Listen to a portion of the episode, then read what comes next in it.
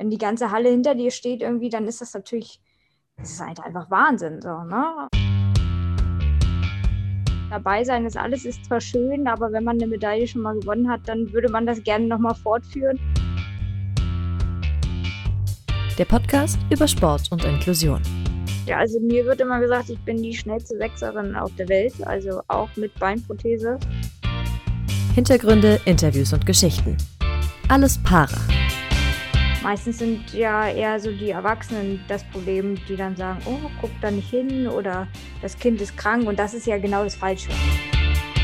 Schon wieder 14 Tage rum, alles Paras also zurück. Diesmal mit Folge 17 und das Ganze natürlich in unserer altbewährten Besetzung. Das, ist, das wird auch nicht besser auf die alten Tage.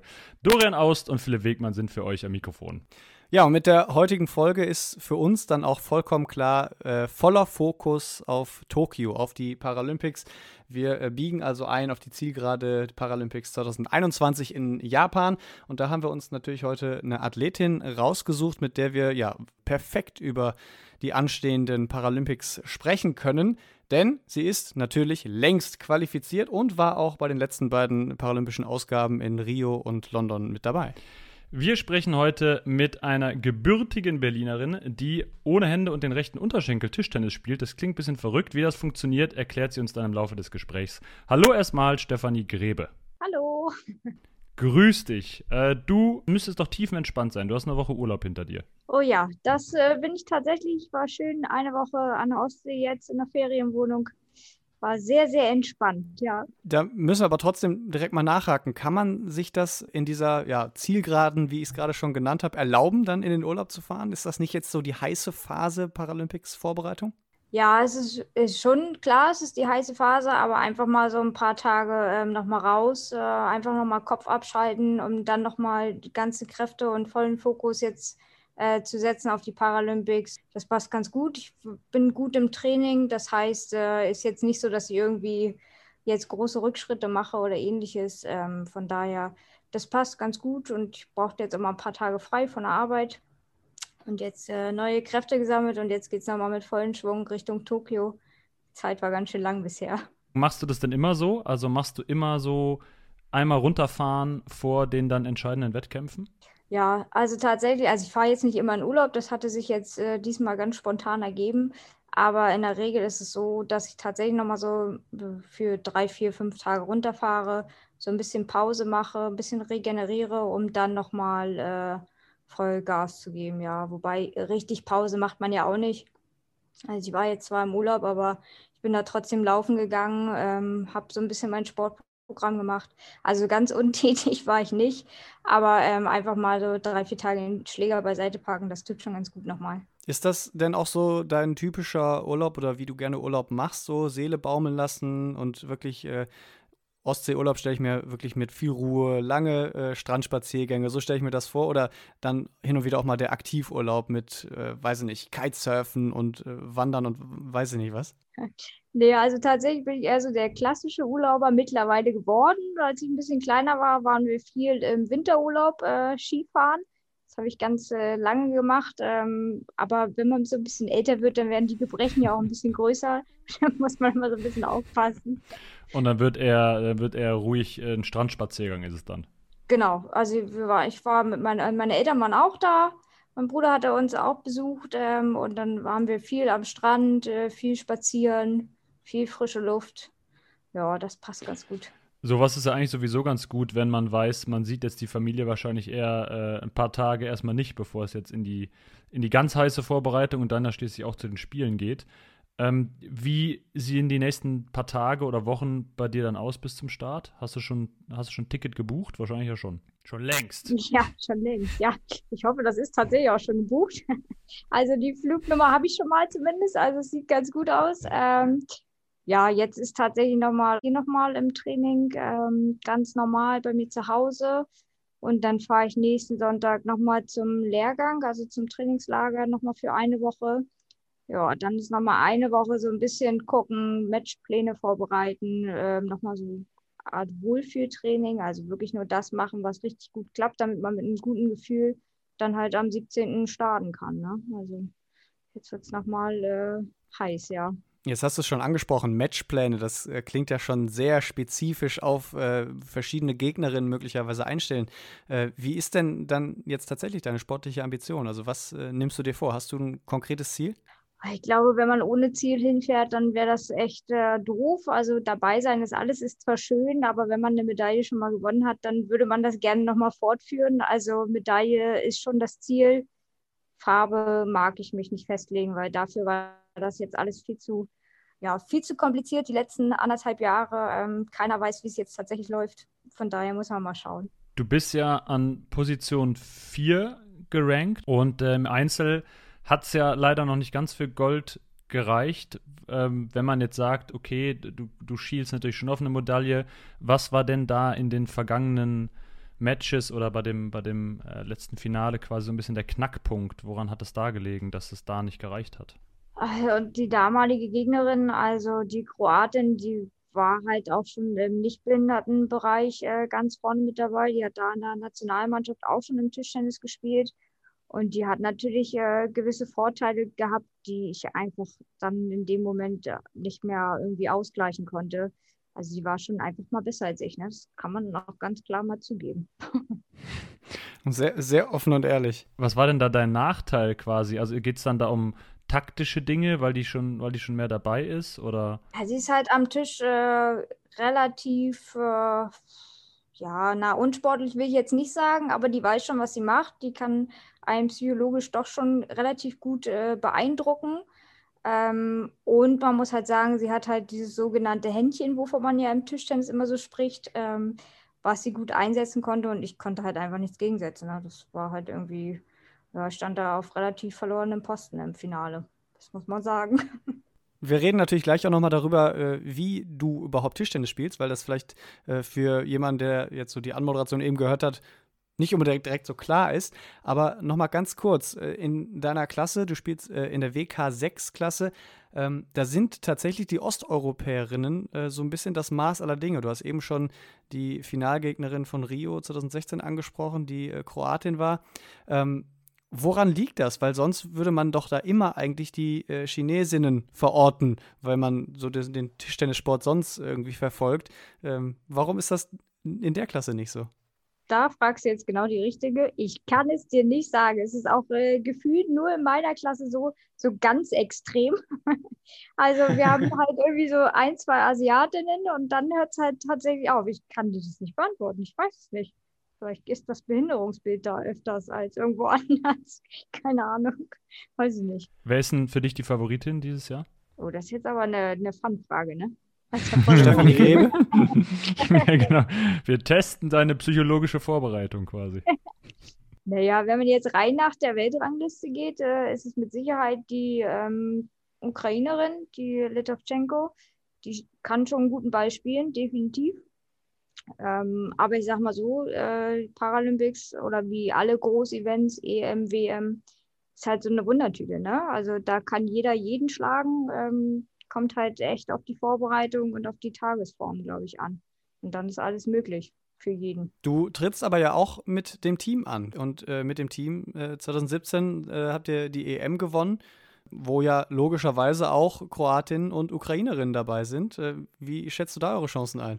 Also wir sind eigentlich ein relativ gutes Team. Ähm, wir spielen gutes Doppel zusammen. Das harmoniert. Wir kennen uns auch schon Ewigkeiten, Jule und ich. Also von daher also auch da ist eine Medaille auf jeden Fall äh, im Bereich des Möglichen. Also das haben wir uns auch fest vorgenommen, ähm, dass das auf jeden Fall irgendwie Ziel sein sollte. Was ist für dich so der größte Unterschied zwischen, zwischen Doppel und Einzel? Also logischerweise ist es natürlich auch die Abstimmung, aber was macht euch dann da vielleicht so stark? Ich glaube, dass wir halt einfach ähm, ein Rel äh, also relativ gutes, ein richtig gutes Doppel spielen. Also wir haben das taktisch äh, drauf, als auch da kriegt man noch mal irgendwie so den letzten Funken. Das ist noch mal was anderes. Also wenn man im, Top, im Doppel bist halt immer zu zweit und beide kämpfen halt irgendwie bis zum Umfallen gefühlt und da geht halt immer noch mal einer mehr. Das ist ganz komisch, aber das ist noch mal so ein ganz anderes vom Gefühl her. Man ist halt nicht alleine und man muss diesen Druck, den man ja durchaus mal verspürt, auch nicht komplett alleine haben, sondern den teilt man sich. Und das macht die ganze Sache ein bisschen angenehmer dann wieder auf der anderen Seite. Ne? Du hast aber eben schon äh, gesagt, dabei sein ist zwar schön, aber eben dann irgendwie vielleicht doch nicht alles. Ähm, wenn wir trotzdem mal auf Tokio äh, zu sprechen kommen und so das Drumherum, klar, der Wettkampf steht im Vordergrund, aber dieses Mal äh, sind eben keine Fans da. Familie, die vielleicht sonst mitgekommen wäre, wird nicht dabei sein können. Ihr dürft äh, nicht mal Kontakt zur japanischen Bevölkerung haben. Ihr dürft das olympische Dorf gar nicht verlassen. Ähm, wie groß ist trotzdem die Vorfreude oder wie blickst du dem Ganzen so entgegen? Weil du hast ja auch den Vergleich zu Rio und London und was wir so mitbekommen haben, alle schwärmen von London, weil das wohl die unfassbarste Stimmung da gewesen sein muss. Ja, also London war schon echt gigantisch. Da war meine Familie auch mit. Äh, das war echt ein Erlebnis. Aber nichtsdestotrotz, also wenn du so lange darauf hinarbeitest, äh, Paralympics zu spielen und so lange auch hier trainierst und wir haben ja jetzt nur noch mal ein Jahr länger gehabt, die einen sagen, das ist halt super, die anderen sagen, oh Gott, noch ein Jahr länger. Aber irgendwann willst du das, was du da trainiert hast, willst du irgendwann mal abgeben können. So. Und das kannst du halt einfach nur bei so einem Großevent. Und von daher ist die Vorfreude auch äh, unter den ganzen Rahmenbedingungen, die wir jetzt haben, die mit Sicherheit nicht optimal sind, aber die sich, glaube ich, auch nicht vermeiden lassen, ähm, ist die Vorfreude trotzdem da. Also es wäre jetzt echt vermessen, wenn ich jetzt sagen würde, ach nee, das ist total langweilig, nur weil da keiner kommen darf oder man hat da irgendwie nicht mehr so die Anspannung. Das ist es nicht. Aber es ist anders, definitiv. Hast du mal gezweifelt, ob du absagen solltest? Nee, das kam für mich nie in Betracht. Also ich weiß, dass einige Sportler abgesagt haben. Das kann ich verstehen und ich respektiere das auch, ähm, weil ich einfach sage, okay, da kann man jetzt geteilter Meinung drüber sein. Aber für mich war halt immer so, wenn die Paralympics stattfinden, ähm, dann haben sie auch höchstwahrscheinlich ein Hygiene- und ein Rahmenkonzept, was einfach durchdacht ist, was gut ist. Und dann war für mich immer klar, dass ich spiele. Was wird dir denn vor Ort so am meisten fehlen? Sind es die äh, vollen Hallen, die ihr ja sonst wahrscheinlich dann auch nicht so oft habt? Ihr spielt ja vermutlich sonst eher auch vor überschaubarem Publikum.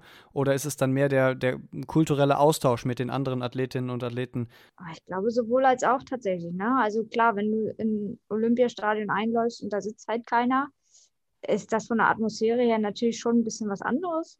Ähm, auch in der Wettkampfhalle, wenn äh, das, ich sag mal jetzt so, wenn die Japaner oder die Zuschauer, die irgendwie wohlgesonnen sind, dann fiebern sie auch mit dir mit. Und ich hatte das in London, wenn die ganze Halle hinter dir steht, irgendwie, dann ist das natürlich, das ist halt einfach Wahnsinn. So, ne? Und ähm, das fällt jetzt natürlich alles weg. Das heißt, äh, Fokus liegt äh, voll bei dir selber.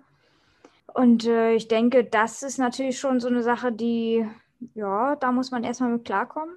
Oder aber auch so im olympischen oder im paralympischen Dorf ja bei uns, äh, dass man dann halt einfach sagt, so, ja, man versucht ja dann schon Kontakte zu reduzieren, weil jeder positive Test kann halt für dich das ausbedeuten und von daher ist man ja doch schon so ein bisschen isolierter und das fehlt dann halt einfach. Ne? Man kann sich halt jetzt nicht so, oder man macht es ja dann automatisch nicht, dass man sich da jetzt in großen Gruppen irgendwie zusammensetzt und sich mal austauscht, das muss man ja sagen.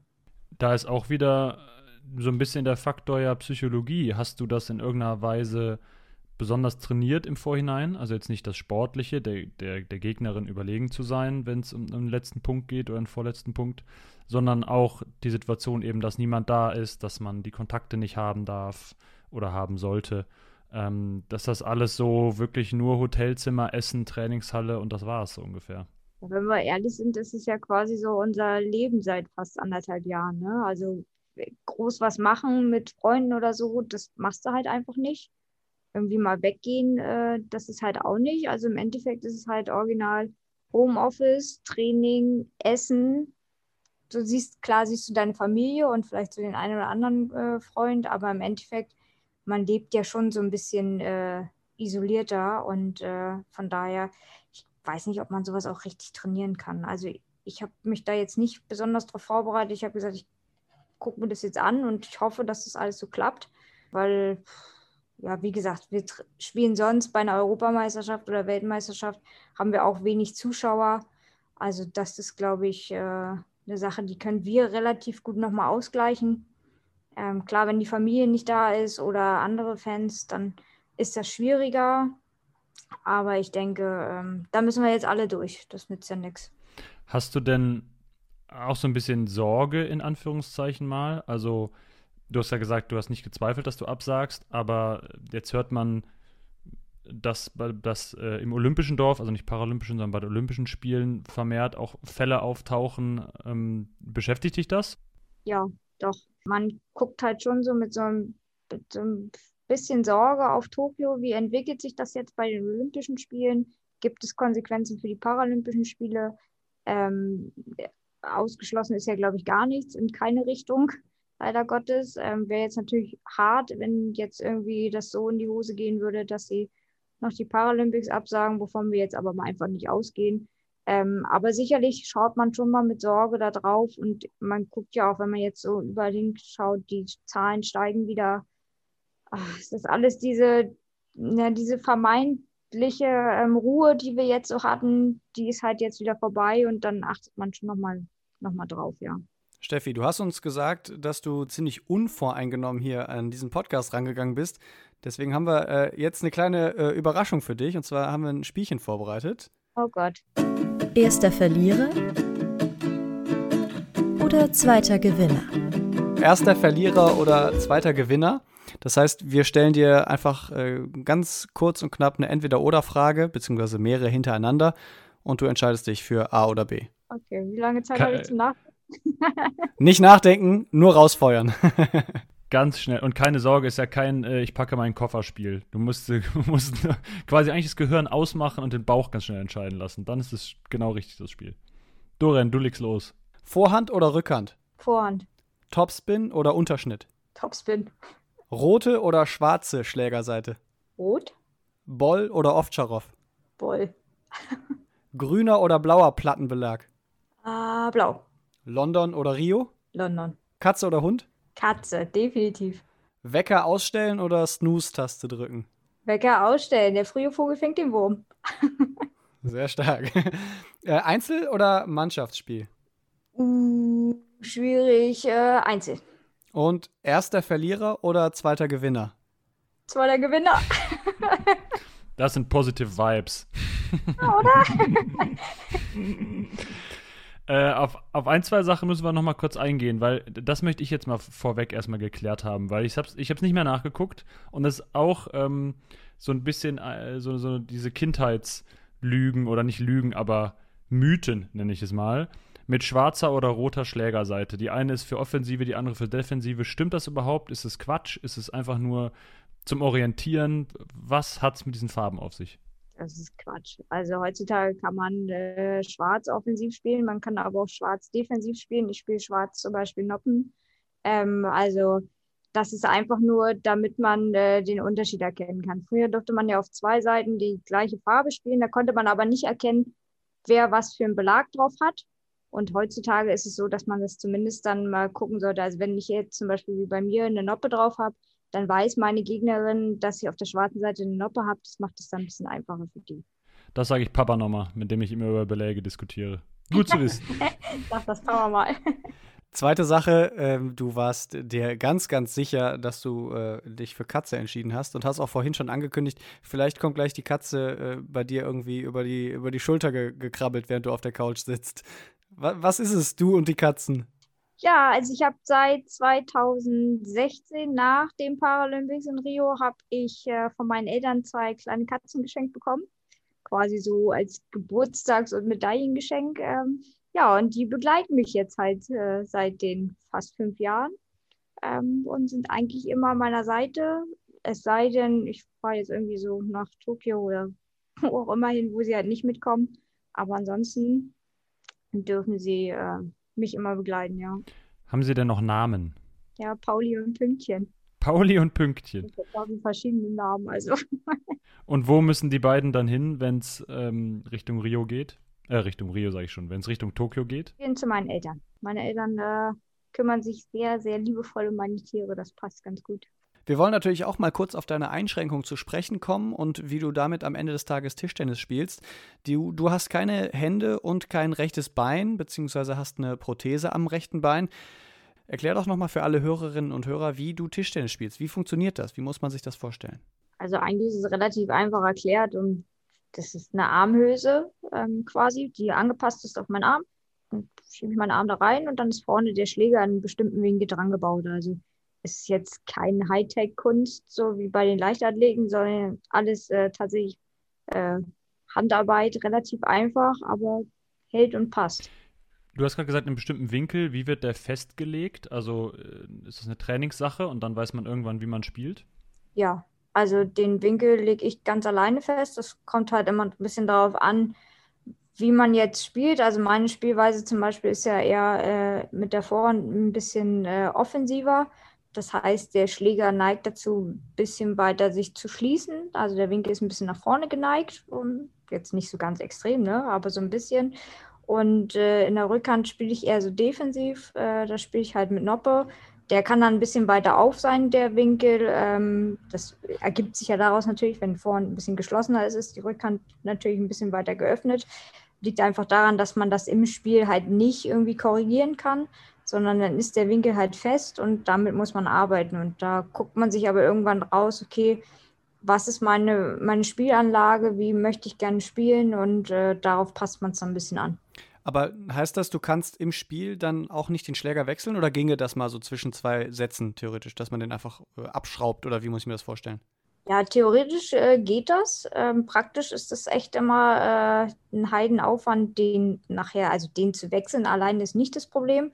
Aber ähm, der Winkel ist nicht immer zu 100% gleich, weil das, du hast zwar einen Schläger und auch einen Ersatzschläger und noch einen Ersatzschläger, die hast du alle mal drauf gehabt und die sind auch alle, kannst auch alle markieren. Aber trotzdem ist das ja, ich glaube, glaub, jeder Sportler weiß das, dass das eine Sportgerät nicht genauso ist wie das andere Sportgerät. Und äh, das dann sich immer so ein bisschen unterscheidet und dann auch so ein, so ein Millimeter oder nicht mal ein Millimeter äh, in der Winkeleinstellung, wenn der anders ist, sich echt aufs Spiel äh, komplett anders äh, irgendwie ja, auslegt und äh, dann auf einmal gar nichts mehr geht. Wie ist es denn sonst im Spiel? Weil dann sind ja Matchpläne super wichtig. Also wenn du eine offensive Einstellung hast und die jetzt nicht mal eben wechseln würdest, aber das, so ein Spiel entwickelt sich ja. Also es kann ja sein, dass man merkt, oh, die ist ja, die Gegnerin ist auf einmal viel stärker als gedacht, ich muss defensiver spielen. Aber Vorhand quasi Unterschnitt ist ja für dich dann schon relativ schwierig, wenn der wenn er so einen Winkel hat und offensiv eingestellt ist, dann müsstest du ja immer den Körper direkt so drehen, dass du Rückhandunterschnitt machen kannst. Deswegen warst du auch eben wahrscheinlich so für Topspin. Das war ja schon mal ein, ein Hinweis auf, dein, auf deinen Matchplan. Aber dann muss man sich das ja richtig gut überlegen vorher. Ja, doch, ich muss vielleicht noch mal ein bisschen anders überlegen als manche andere, ähm, wobei das in meiner Klasse ja so ist, dass wir alle irgendwie so das gleiche Problem haben. Ähm, die meisten haben zwar, oder ich sag mal so, alle haben alle irgendwie Hände und so, aber da ist die Einschränkung halt im Handgelenk dass die Schläger auch nicht so drehen können. Also, dass da jetzt irgendwie groß eine, ähm, keine Ahnung, die letztes Jahr nur Topspin gespielt hat, jetzt nur noch Unterschnitt mit der Vorhand spielt, sowas ist quasi fast ausgeschlossen.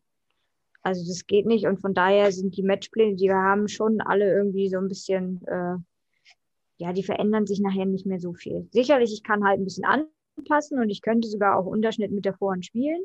Ähm, aber wie gesagt, das ist halt immer so ein bisschen so ein Akt. Aber wenn gar nichts mehr geht, dann muss halt auch das gehen. Ne? Also dann, dann muss man sich halt ein bisschen verbiegen. Das ist dann halt so. Jetzt kommt aber noch dazu, dass du noch eine Beinprothese hast. Wie schränkt die dich denn dabei ein? Also ich habe so ein, hatte so ein Spiel von dir noch gesehen gegen eine Polin. Ich glaube, das war ein Match auch von Rio war das, die eine Krücke hatte und die quasi sich fast gar nicht richtig bewegt hat, die alles aus den Armen und aus dem Oberkörper gemacht hat. Du bist ja dagegen wiederum dann relativ flexibel. Ja, also mir wird immer gesagt, ich bin die schnellste Sechserin auf der Welt, also auch mit Beinprothese. Ich lasse das jetzt mal so stehen. Äh, das mag durchaus sein, auch wenn meine Bewegung manchmal irgendwie so ein bisschen zu wünschen übrig lässt. Aber ich glaube, es liegt eher so an meiner Faulheit, nicht daran, dass ich es nicht könnte. Nee, also im Endeffekt schränkt mich meine Prothese halt irgendwie nur so, so ein bisschen ein. Ne? Also klar, ich muss halt gucken, dass ich einen bestimmten Punkt von meinem Bewegungsablauf nicht überschreite weil ich sonst einfach mit dem Becken hochgedrückt werde, so ein bisschen, kann man sich das so vorstellen. Und dann wird der Schlag halt einfach unsauber. Ähm, aber ich weiß das und ja, das passiert auch manchmal, aber in der Regel weiß ich, was ich zu tun habe und von daher schränkt mich das eigentlich wenig ein. Zum Glück. Wenn man über deine Einschränkungen spricht, dann könnte es passieren, dass vielleicht Leuten irgendwie der, der Satz so äh, über die Lippen geht, dir fehlen zwei äh, Hände und dir fehlt ein rechtes Bein. Betrachtest du das als Fehlen oder ist das äh, für dich eigentlich fast schon No-Go, das so zu formulieren? naja, es fehlt mir definitiv, aber es ist für mich jetzt so, ich kenne es nicht anders. Ähm, und auch meine Familie und Freunde und Bekannte, die sehen das vielleicht noch zum Anfang oder haben es zum Anfang gesehen, aber das ist nach drei Wochen ist das Thema halt durch, ne? Und das interessiert dann kein Mensch mehr. Und ich sag mal so, klar, wenn du auf der Straße bist, dann wirst du halt angeguckt. Das lässt sich nicht vermeiden, aber ja, irgendwas ist ja immer, ne? Der eine hat keine Hände, der andere hat, keine Ahnung, eine Glatze, der andere ist dick, der andere hat eine kleine hässliche Nase. Irgendwas ist ja immer. Also von daher ist es für mich jetzt kein Problem mehr. Es ist, wie es ist. Ich kann es nicht ändern. Du startest für den PSC Berlin. Das steht für Paralympischer Sportclub äh, Berlin. Ähm, das heißt, das ist auch tatsächlich ja ein Verein, der primär und eigentlich ausschließlich äh, paralympische Sportarten beheimatet.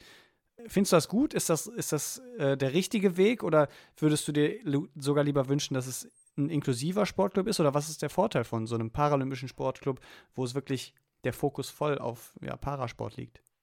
Ja, also das, das kann man jetzt halt so und so sehen. Sicherlich ist ein Breitensportverein oder so ein inklusiver Sportverein gut, aber wenn es nachher darum geht, äh, die richtige Förderung für einen Athleten zu bekommen, ähm, sei es jetzt irgendwie finanzieller Art oder auch von dem Trainerstab her, äh, da wird man ja irgendwann so ein bisschen, dass man darauf achten muss. Das ist halt so, wir sind, wir sind nicht mehr im Breitensport. Ähm, und von daher ist die Förderung da einfach besser auf mich angepasst, punktueller gesetzt oder punktueller auf uns Sportler gesetzt. Und wir brauchen das halt natürlich auch. Ne? Also ich meine, wir gehen ja schon seit immer arbeiten und mache das ja quasi so als meinen professionellen Hobbysport, um das jetzt mal so ganz krass auszudrücken. Sicherlich sagt der eine oder andere, es ist professionell, was wir machen. Aber im Endeffekt ist, kann es nur halb professionell sein. Und wenn wir nicht die richtige Förderung haben, dann können wir es gar nicht mehr irgendwie ansatzweise professionell machen. Von daher ist es halt so, dass wir da ähm, einfach eine andere Förderung haben, die wir auch einfach brauchen. Spielst du denn manchmal auch Tischtennis, also jetzt äh, bei irgendwie, weiß ich nicht, so Turnieren mit oder so, die inklusiver sind auch? Oder ist das gar nicht so, interessiert dich das gar nicht so? Oh, doch, ich spiele auch in einer ganz normalen äh, Mannschaft, also ohne Behinderung. Da bin ich quasi so die Einzige mit, äh, mit Handicap. Ähm, und wir spielen auch in einer ganz normalen Liga. Also man versucht halt schon dann irgendwie so seinen Weg noch zu finden, damit das nicht nur auf den Behindertensport geht, sondern tatsächlich ähm, auch auf einen ganz normalen Sport. Ich spiele auch an normalen Turnieren mit, Ranglisten, was man dann mal alles so hat. Das mache ich auch. Und äh, wir machen halt auch viel Inklusionsarbeit, ne? dass wir irgendwo mal hingehen. Ähm, zum Beispiel mal in Schulen. Ich war bei meiner Mama ganz oft an Schulen und habe da einfach mal gezeigt, ey, nur weil man jetzt, oder weil jetzt irgendwie was fehlt, heißt es nicht, dass man so eine Sache nicht machen kann. Ne? Und man kriegt da nochmal einen ganz anderen Blick dazu und ich bin da sehr dankbar gewesen, dass sie mich da immer mitgenommen hat und einfach den Kindern gezeigt hat, ey, guck mal, trotz Handicap kein Problem. Wie kommt das an? Das ist total super. Also man sagt ja mal, Kinder sind so gemein und ehrlich, aber wenn die das erstmal einmal gesehen haben und Fragen stellen dürfen, Kinder arbeiten ja ganz viel mit Fragen und die wollen immer alles wissen und man erklärt denen das einmal, dann ist das Thema auch durch. Und dann ist es auch überhaupt gar kein Problem mehr. Meistens sind ja eher so die Erwachsenen das Problem, die dann sagen, oh, guck da nicht hin oder das Kind ist krank und das ist ja genau das Falsche. Das wollen wir nicht. Also ich glaube, ein Großteil von uns würde ganz gerne, dass mehr gefragt wird damit man einfach zeigen kann, ey, guck her, alles kein Problem. Ja, es ist anders, aber es ist nicht schlechter. Und ich sag mal so, es gibt halt so viele unterschiedliche Arten von Menschen, dass das eigentlich mittlerweile völlig egal sein sollte, ob mit oder ohne Handicap oder Hautfarbe oder was auch immer. Welchen Einfluss haben da die Paralympics? Das ist ja im Prinzip auch immer so ein bisschen die größte Bühne, die ihr als Parasportler, aber vielleicht auch so grundsätzlich dieses Thema Behinderung äh, bekommt. Merkst du da einen Unterschied, wenn du, wenn du nach Rio und London zurückkommst zum Beispiel? Ja, absolut. Ähm, viele haben einen dann doch irgendwie im Fernsehen gesehen oder auf irgendwelchen Livestreams oder irgendwo, wo auch immer. Ähm, und viele sehen dann erst, dass wir auch tatsächlich richtigen Leistungssport oder richtigen Sport betreiben. Ne? Viele glauben ja immer so, ach Gott, ich spiele so ein bisschen Tischtennis und äh, ja, ist ganz nett, aber viele wissen, glaube ich, gar nicht, wie gut man sein kann. Und ähm, das ist ja jetzt nicht nur im Tischtennis so, das ist ja bei, bei den Leichtathleten so oder bei eigentlich allen Sportarten, dass man sieht, dass die immer professioneller werden und wir auch immer mehr an den äh, normalen Sport ja auch wiederum rankommen. Ne? Also es ist ja nicht mehr so, dass ich irgendwie zweimal in der Woche trainieren gehe und das war's, sondern mittlerweile ist es ja fast schon äh, täglich, dass wir irgendwie was machen für uns. Also von daher können wir da halt bei den Paralympics zeigen, okay, wir können es halt auch. Du hast gerade eben mal so ein bisschen äh, dich hinten am Kopf gekratzt. Wir haben dein Tattoo entdeckt. Am linken Oberarm hast du äh, mehrere Sterne, ich glaube verschiedene Farben. Musst du jetzt mal erklären, wo, was hat es damit auf sich? Ich weiß nicht, ich habe irgendwann mal angefangen, äh, mir meine Erfolge, also nur bei den großen Turnieren, also EM und WM und Paralympics, ähm, mir die irgendwie verewigen zu lassen. Und da sind irgendwie Sterne am Oberarm draus geworden. Und äh, ja, jetzt habe ich halt für jede, für jedes Großevent, wo ich was gewonnen habe, habe ich mir da halt so einen Stern tätowieren lassen. und wieso sind davon, wie viel waren es jetzt? Ich glaube, äh, sieben schwarz und einer Gold. Naja, also man kann es jetzt natürlich nicht so gut sehen durch, äh, durch den PC, sage ich jetzt mal so. Ähm, einer ist Gold, das ist für die Team-Europameisterschaft. Dann habe ich einen Stern, der ist ein bisschen größer, der ist für Rio, der ist, äh, soll Silber sein. Ne? Kann man ja nicht so richtig gut zeichnen. Dann habe ich noch für Bronze bei der EM, WM und nochmal EM und zweimal Silber für EM und WM. So. Irgendwann ist man selber ein bisschen durcheinander. Also ist farblich aber auch noch äh, Platz für, für nochmal einen goldenen, ne? Selbstverständlich. Aber auch für eine andere Farbe. Da, tatsächlich wollten wir da auch noch mal kurz drauf eingehen, weil du hast ähm, in London äh, das äh, Spiel um Platz 3 verloren und standest am Ende mit dem undankbarsten vierten Platz wahrscheinlich da, den man so kriegen kann. Ähm, in Rio war es das Finale, was du verloren hast. Was ist schlimmer eigentlich zu verlieren? Ist, tröstet die Silbermedaille dann doch mehr oder ist der, der, der Schmerz, weil man so nah an Gold war, dann doch größer? Also ich glaube, das muss man immer realistisch betrachten. Ich glaube, in Rio war Silber ähm, fast das Maximum, was ich äh, erreichen konnte. Also ja, wenn man es ehrlich betrachtet, war es das Maximum zu dem Zeitpunkt. Ähm, London war natürlich äh, hart, so, wenn man die ersten Paralympics und dann rauscht man so am, so am Podest vorbei. Ähm, aber ich glaube, dass mich das für mein mentales Denken und auch für den Rest, was dann noch gefolgt ist, äh, echt geprägt hat und äh, mir da auch echt weitergeholfen hat. Ne? Man sagt zwar ein undankbarer vierter Platz, aber da lernt man eine ganze Menge draus. Das, äh, auch wenn es ein Dreivierteljahr gedauert hat, bis ich irgendwie wieder richtig glücklich war, aber danach ging's. Stefanie Grebe, vielen lieben Dank. Das äh, war sehr unterhaltsam, es war sehr nett mit dir und ähm, wir wünschen dir, das haben wir jetzt, glaube ich, mehr als einmal durchblicken lassen, viel Spaß und viel Erfolg in Tokio. Bevor du äh, gleich nochmal die Chance bekommst, ähm, nochmal wirklich letzte Worte an äh, alle Zuhörerinnen und Zuhörer zu richten, das ist so unsere unser Ende. Dir gebührt quasi das letzte Wort.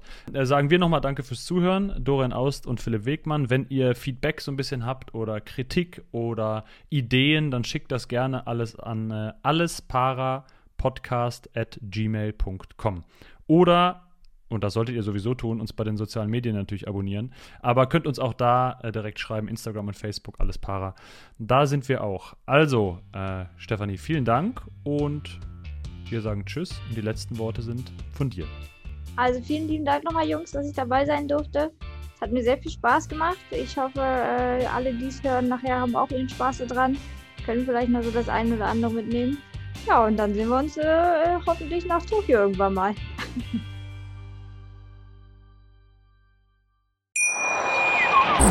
Wie baut man eine harmonische Beziehung zu seinem Hund auf? Puh, gar nicht so leicht. Und deshalb frage ich nach, wie es anderen Hundeeltern gelingt, beziehungsweise wie die daran arbeiten. Bei Iswas Dog reden wir dann drüber. Alle 14 Tage neu mit mir, Malte Asmus und unserer Expertin für eine harmonische Mensch-Hund-Beziehung, Melanie Lippisch. Iswas Dog mit Malte Asmus. Überall, wo es Podcasts gibt.